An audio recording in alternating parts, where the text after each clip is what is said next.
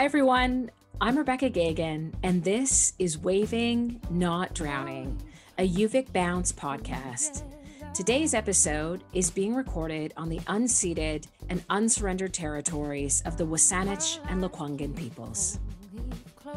In today's episode, I talk with Dr. Erin McGuire, an archaeologist and associate teaching professor in the Department of Anthropology here at UVic. Erin is also a UVic alumna. She teaches Anthropology 100 and a number of archaeology courses and is the undergraduate advisor for anthropology. Erin is also the very first recipient of UVic's Excellence in Teaching for Experiential Learning Award. In our conversation today, Erin shares some of her own experience as an undergraduate student who was trying to sort out that really complicated and um, tricky question of what is it that you want to do with your life. Um, quite often, students feel that there is this pressure to know, even on day one, not only what your major uh, will be, but also um, what you will be doing in post grad, uh, what your career will look like, and basically just the whole trajectory of your life. I think students often feel just such intense pressure um, to have it sorted out. And then also a lot of pressure to uh, commit to that trajectory and to not change their minds. So, Erin's words today, I think, will be very helpful um, as she really discusses how she tried to cope with some of those feelings of failure um, and shame around not knowing what she wanted to do.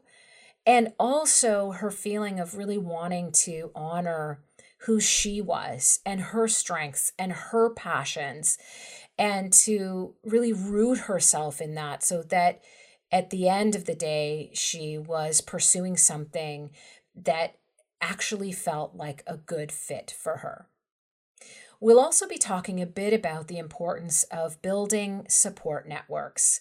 And this can include, of course, um, counseling or therapy as a way of untangling and really having a space to reflect on some of these feelings that come up um, as you navigate um, your undergraduate experience.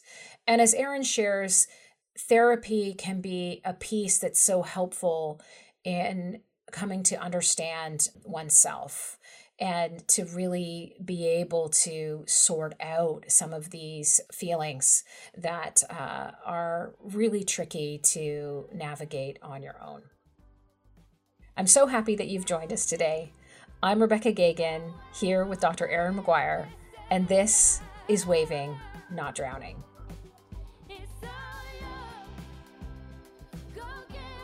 Hi, Erin. Thanks so much for being here today. How are you doing? I'm I'm getting by, Rebecca, but it's it's been a complicated year. Yeah, it, it, it certainly has. Uh, like, how have you been, uh, you know, coping this past year? Oh, well, it's now almost a year. Hard to believe. Yeah, it was. Um, you know, it was really scary in the beginning months of it. Uh, just the uncertainties and and not really understanding what was going on in the world around us. And to some extent, some of that fear hasn't really gone away because although we know more, we still are left with a lot of uncertainties and that's that's hard to wrap your head around sometimes so it's it's been a struggle for me i'm definitely feeling the fatigue that's you know the combination of things like zoom fatigue because i'm on zoom all the time and pandemic fatigue because it's just the same news in different flavors all the time and it's it's exhausting to be honest. So it's it's definitely been a bit of a roller coaster and a bit of a struggle this last year.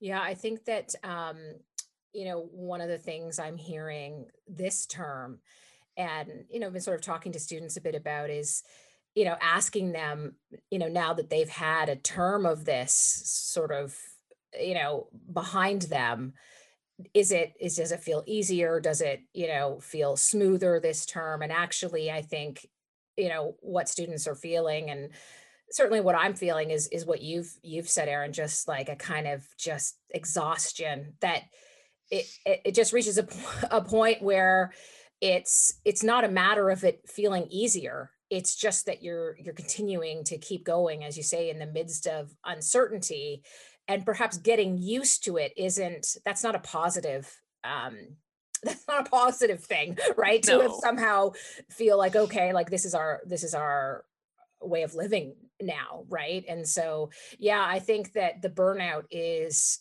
is very real for students and certainly for faculty. So if you found anything, Erin, um, over the past, you know, months that has been helpful for you?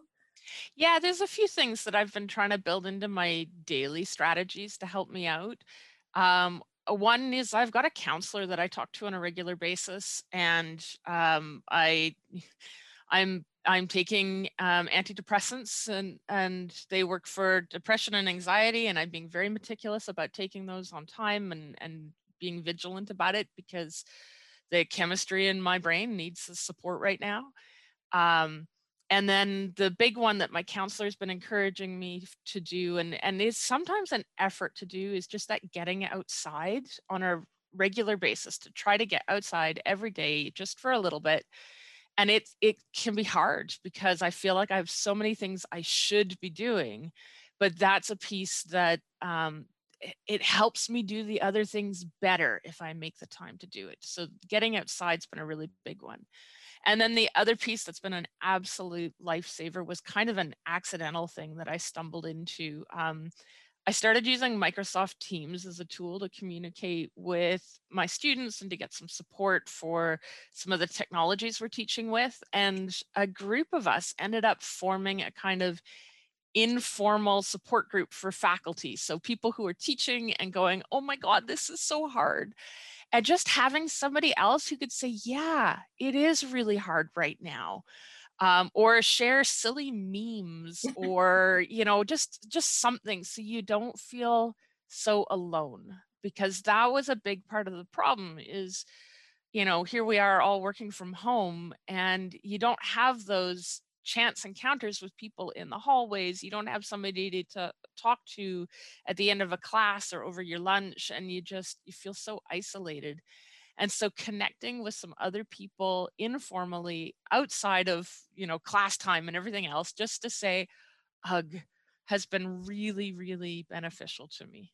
Yeah i think that um you know for as you say for faculty and for students missing those on campus informal interactions where you know i certainly and and just adding in the outside piece like i think about walking from even just from building to building right from when i would be going from class to class and you would see students or you'd see colleagues and you could then eh, just just have a chat you know a brief mm-hmm. chat and say how you're doing and and just all of those connections which would have also been outside um, you know are so crucial and it, i think that we have taken for granted like I, I, certainly have like those moments i didn't realize actually how supportive they were to my uh, mental health like to my well-being like in a mm. day and as you say i'll just spend the day sitting in front of the screen and then think to myself oh i should really go outside and then the hours will pass and i've not done it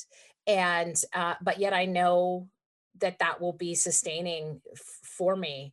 And I think too, what you've been saying, Erin, is just so important around you kind of have to rally all the supports. Like you have to figure out for yourself what you need to get through, mm-hmm. recognizing that it's so hard.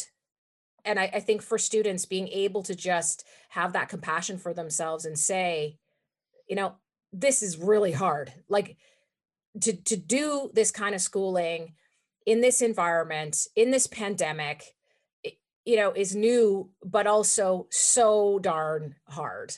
Absolutely. and as you say to have like your friends or colleagues or fellow students be able to just say i love that you say just to say ugh you know like that that that is enough right? And it, and it just really helps to remind us that what we're doing um is so hard. And i think it has been uh, so challenging for for students in particular. And as you know, you're here today because we're trying to um, have faculty really talk about their own experiences of challenge and difficulty as students, just so students know that they are really not alone in having these difficulties and not just difficulties that are um, absolutely emphasized and deepened by the pandemic, but um, in non-pandemic times that um, they are not alone and that there's absolutely no shame in in sharing those challenges. So I'm hoping to, today, Erin, that you can maybe share with us. Um, just I'm so interested to know about your own experiences as a student. Sure, absolutely. Um, my undergrad was it was long. It was it was a very long period of time. So um, I had actually been living on a military base in Germany when I graduated high school, and it was right around the same time that the base was closing down. And so they packed us all up and sent us back to Canada. And my family moved to the Chilliwack area. Um, there used to be a military base out there, and that's that was Dad's last posting. And uh, it was you know i just graduated high school and i really didn't know what i wanted to do with myself and i was i was trying to figure it out and so i went to what was then a university college um, now they're fraser valley university or something like this but at, at the time it was university college of the fraser valley and i did a couple years there and i god i changed topics so many times. I started out i was determined i was going to do computer programming and so I did like computer programming and math and physics, and I did some language for fun. Uh, took Russian and French, funnily enough, from the same instructor, which meant that I mixed the two languages together all the time. Um, but what I realized at the end of that first year, and this is kind of ironic now, was that I did not want to spend the rest of my life staring at a computer screen. and so I'm like, nope, computer programming, not for me. Gonna change to something else so I don't have to look at computers all day long. Um, the, the irony of that is not lost on me. Uh, and so I I switched in and started doing more stuff around language because language was really fun. I took some philosophy, I took some sociology, and then I applied to UVic. Um, and so I did two years at this college, and then I came to UVic for my undergrad. And um, I started out in UVic's uh, Slavic Studies program.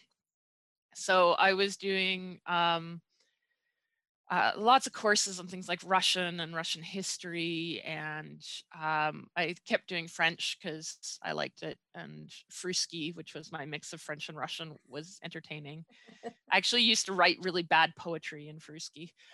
Um, and, uh, you know, I just, I kept doing courses kind of all over the place. And uh, as I was getting close to the end of my Russian degree, by that point I'd probably been in sec eh, in post secondary um, so the college and the university for five years or so and i was looking at how many credits i had to do still and and um, i needed at least one more year to finish the degree because i'd been kind of all over the place couldn't figure out still what i wanted and the big thing that started scaring me was that i was doing a degree in russian and i didn't know what kind of job i was going to do Mm. Um, like I'm not fluent enough to be a translator. There really aren't any teaching jobs in Russian in, in BC. And what on earth am I going to do? And um, my friend at the time, who actually, funnily enough, is now, as of yesterday, my husband of 19 years, but at the time he was my friend and uh, he and i sat down and took a look at what i'd been studying and we realized I was actually this close to a second degree in medieval studies. And so I talked to the academic advisors at UVic and I ended up um, completing what they called concurrent degrees. Oh. So two completely separate BAs.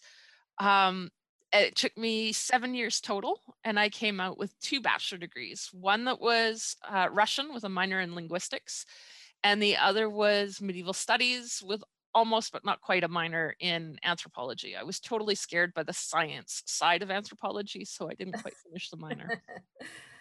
the irony of that is that now I actually love the science side of anthropology. It's one of my favorite parts of the course to teach. but as an undergrad, I'm like, I'm no good at science. I can't do this thing. It scares me. And, and I steered clear of it. So my undergrad was kind of characterized by indecision and um, kind of fear of the unknown and not knowing what I wanted to do with myself. And it was just, it was sort of all over the place. Uh, took me a really long time and cost me a fair bit of money. Um, but as I kind of came to the end of it, I, what I did know for sure was that I really loved being a student and I loved learning all of these things. And I decided that I wanted to go on to grad school. And so I then was a little up in the air what kind of grad school do i want to do and what subject and and i knew i wanted to keep going with the medieval stuff but i couldn't decide if it was going to be history or literature or archaeology and funnily enough uh, what ended up deciding me in the end was that uh, i applied to a bunch of grad schools got accepted to several and they were all different programs. So I was in a lit program and a history one and an interdisciplinary one and an archaeology one, but I got a scholarship for the archaeology one. And so that was the thing decided me finally I'm going to do archaeology because there was funding to do that. And um it led to so I did my masters and then that led to my PhD and and um at that point i was kind of i was set. I knew where i was going and what i was doing as long as i could find a job after which was always the the kind of terror. But through all of that the thing that was most consistent for me was that i loved a learning and b sharing my learning um, which really meant that teaching was the thing that i was most passionate about. Uh, as a grad student i loved being a teaching assistant I, I absolutely loved working with groups of undergrads. And so um, when I was looking for work, although I, uh, you know, obviously was looking at the kind of traditional academic jobs, I also started looking at these teaching jobs. And I went that route in the end um, and got the the teaching position that I'm in now at UVic uh, in the anthropology department. So yeah, the kind of consistent themes through the whole thing was not really knowing where I wanted to be or what I wanted to do until I got there. Mm-hmm. And and that was finally like, oh, this is this is the place that is what I want to do. And sometimes I still find myself going, you know, I could do another degree or I could go learn about this other thing and I'm going to teach this different course because it's something new that I can learn about and and that keeps me motivated and keeps me going as well. What, Erin, were maybe like, I'm just wondering if when you were doing uh, your undergrad, for example, which you describe as really this kind of journey of trying to discover not necessarily uh, which discipline you wanted to, you know, sink it, like your energies into, but also it sounds to me like you were trying to figure out what what you what what was your passion like you know outside of the discipline right? Like what were the the things you liked to do in terms of like the skills you like to use and things like that. So it sounds like that was a long journey to to discover that and and i know that um, many students feel especially these days just so much pressure to complete and of course the as you say it was expensive. So the financial um, toll that takes of, of staying longer to figure it out and students will say no there's no there isn't any time. You know like i i i can't keep um funding this right? So i need to know what i'm doing so that i do that path i don't change my path and i then end up with a, a job right to start paying off all of these costs and debts. So i guess what my question is is you know did did you encounter or did you feel like in your undergrad like pressure to to kind of sort it out because i think there is that feeling of you you hit the ground running you know on day one of university and students feel like they have to have it figured out that they have to know what they're doing with their whole lives you know? So i'm just wondering what you what you might say to that. So i was really lucky in that my parents didn't put a ton of pressure on me. I mean they i was paying for it um, and i i got some scholarship money to help and I got um, a lot of student loans. I'm actually still paying off my student loans. Oh, I only just paid um, off a couple years ago. I, I got two more years to go and then it'll finally be done. It's a happy day. exactly. I'm looking forward to that. But my parents, because my parents weren't the ones dumping tons of money into it, they were really sort of, you know, do do what makes you happy. And that helps because I know a lot of students do face pressure from family yeah. to to finish this thing and get the right kind of job and so on um, having having some honest conversations with family can help around that um, but i was i was just one of those lucky ones who didn't have that leaning on me.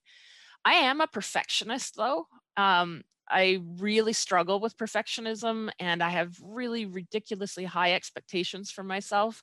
So the person who was kind of beating me up the most for not knowing what I wanted to do with myself mm-hmm. was me. Yeah. I, I was the one putting a lot of pressure on myself. And then at the same time, I, I was also trying to give myself room to figure things out. So it was really frustrating to me that I didn't know what I wanted. But I also, um, I really couldn't force myself to pursue the stuff that I, you know, I would try it and then it wouldn't be the thing, right? Like the computer yeah. programming. And I, you know, I was so sure that that was going to be it. And then I'd try it and it was, it was terrible. And it was so not what I wanted for my life. And rather than force myself to stay in it, I tried to be really compassionate with myself and say, okay, well, let's try something different. So I was angry with myself for what I perceived as a kind of failure in a way. Mm-hmm. But then I could learn to step back from that a bit and allow myself to try something different. And it sounds like you, uh, as you say, you were, it was something that you wrestled with right for for your undergrad that kind of tension between putting the pressure on yourself to mm-hmm. um, have it sorted out and to not take more time but also it, it sounds to me like you knew it almost instinctively or intuitively what you needed yeah I, you know what i really wish though i really wish that as an undergrad I had actually seen a counselor of some sort. I didn't get into counseling for mental health stuff until my grad studies. And, and then it was late in my PhD when I started seeking help that way. And I wish I'd had somebody to kind of help me figure out early on that it was okay to to change my mind. It was okay to not be sure. I wish I'd had somebody who could kind of give me some strategies to cope with the negative thoughts that were in my head around that kind of stuff too, so that it wouldn't have been quite so painful. Yes. To to wrestle with this sense of of failure that I had for not figuring it out. Um, yes. Yes. And that was a piece that I I was really missing. Um, I you know I felt like there was a lot of stigma in terms of needing help at the time. It's, this was quite a while ago, and and um, it wasn't mental health wasn't something people talked about during my undergrad years, and I wish it was because I think it's it's so crucially important, and I didn't understand it in myself, right? And I don't know if you were like me, Erin, but it sounds a bit like you were. Um, you know, I like you, I did not start seeing uh, a counselor until I started grad school. And I think that was a sort of common experience. But I've been reflecting on this and I think, well, actually, I I really I think struggled as an undergrad with pretty, you know, at times debilitating anxiety and certainly, you know, perfectionism and these kinds of things. And I think it, like in retrospect, I thought that was just what it felt like to be a student or something. Like I don't think, and people didn't really talk about it. And so at least now we're talking about it more. But if I could talk to my undergrad self, I, I would say you get yourself very quickly you know to um, to counseling and this will really help you and help you to understand yourself but also to realize that what you're going through in many ways is is um, you know is part of that wrestling that you do as, as an as an undergrad. But as i say it was very late in in the day when i first started that and it started to address my anxiety and um I, I think as you say, it was just not something that like that people really talked about. And so you just kind of sucked it up or something. and uh, so I really appreciate you you sharing that. And it sounds to me like that's a good segue, Erin, into you've already started to sort of answer my question of what advice would you give to students uh, who are, you know, just maybe starting their degrees or starting grad school or any of those things? Well, I'd, I'd say it comes down to a few things. One is it's okay to not be sure right now, you know, to try different things, especially I teach these um, large first year courses. And so a lot of students are coming to me fresh out of high school and they don't know what they want to do with themselves yet. And that's okay. Uh, or they do know, but then they change their mind and that's okay too. Right. Um, and then I do have students who are in, you know, their third or fourth year and they're still going, I still don't know what I want to do. And that's actually okay as well. You don't have to have the answer to everything during your degree. So being okay with not being sure, I think is a really important thing. Try a lot of different things, uh, take different subjects, also look at things like different clubs and stuff to get some experience beyond the classroom, which is harder right now, of course, with the pandemic. But uh, it's, I think, an important side to university, and and I hope something that um, can become available for students again. And then um, getting a good support team together whether that support team is you know your medical doctor or a counselor or um, the people at the center for accessible learning a group of friends your parents but have a support team um, that will work for your particular set of needs because not everybody needs counseling but you know a, a lot of people do so if that's something you might benefit from try it and see how it works and tied into that is be willing to try it more than once. Um, if you don't have a good fit, try again with a different counselor, or if the first couple sessions feel weird, give yourself time. It's something new. You know, it's okay to keep trying again at things. And then um, the other one that, that relates to the support group and student connections through things like clubs and this kind of stuff, what, what we're missing are those opportunities to build those relationships on campus. And so many people are so lonely. So my other piece would be grab at whatever opportunities are available to you to make connections. If your prof throws you into a breakout room to talk about something uh, related to the lecture, talk to the people there, unmute, have a conversation, and maybe even grab some contact information so you can carry on the conversation or talk about something else later. Um, if in my course, I'm using Teams as a tool to um, help my students contact me and, and, ask questions, but it's also a place where they could be talking to each other. There's um, Discord sites for a lot of courses and things like that. So reach out to people. I know it's hard. Um, again, it's that uncertainty of how somebody else is going to respond. It's the the kind of fear of loneliness and rejection and, and all of that but bear in mind they're probably feeling that too. Um, and so it's if you can it's kind of like taking that walk outside. If you can just push yourself out the door to talk to somebody and maybe it will help. Um, you got to give it time but I, I hope that you can make some connections that will help things feel a little less isolating this year. Thanks Erin. That is just really such um, just such supportive a- advice. And I especially um, think your advice around trying counseling and, and kind of keeping at it.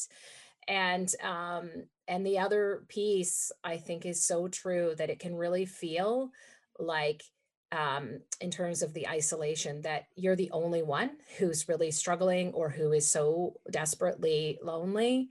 Uh, but you know my side of it as an instructor and i think you probably um, experience this as well is that you hear from students right? And so i always tell students no like i can assure you like you you are not alone. I, I know this with 100% certainty because i'm hearing from other students who are sharing their feelings right? So those um, efforts to reach out i think will just be met with joy you know and as you say it's hard to feel these days especially when we feel this great burden on us it's hard to take the step outside the door um, but uh, i think you've really reminded us of the importance of doing that as well for, for mental health so well erin it has just been such a pleasure uh, talking with you today and i know that um, I, I have felt supported listening to you and um, I've really learned from you today. And so I'm sure that uh, our listeners are feeling the same way.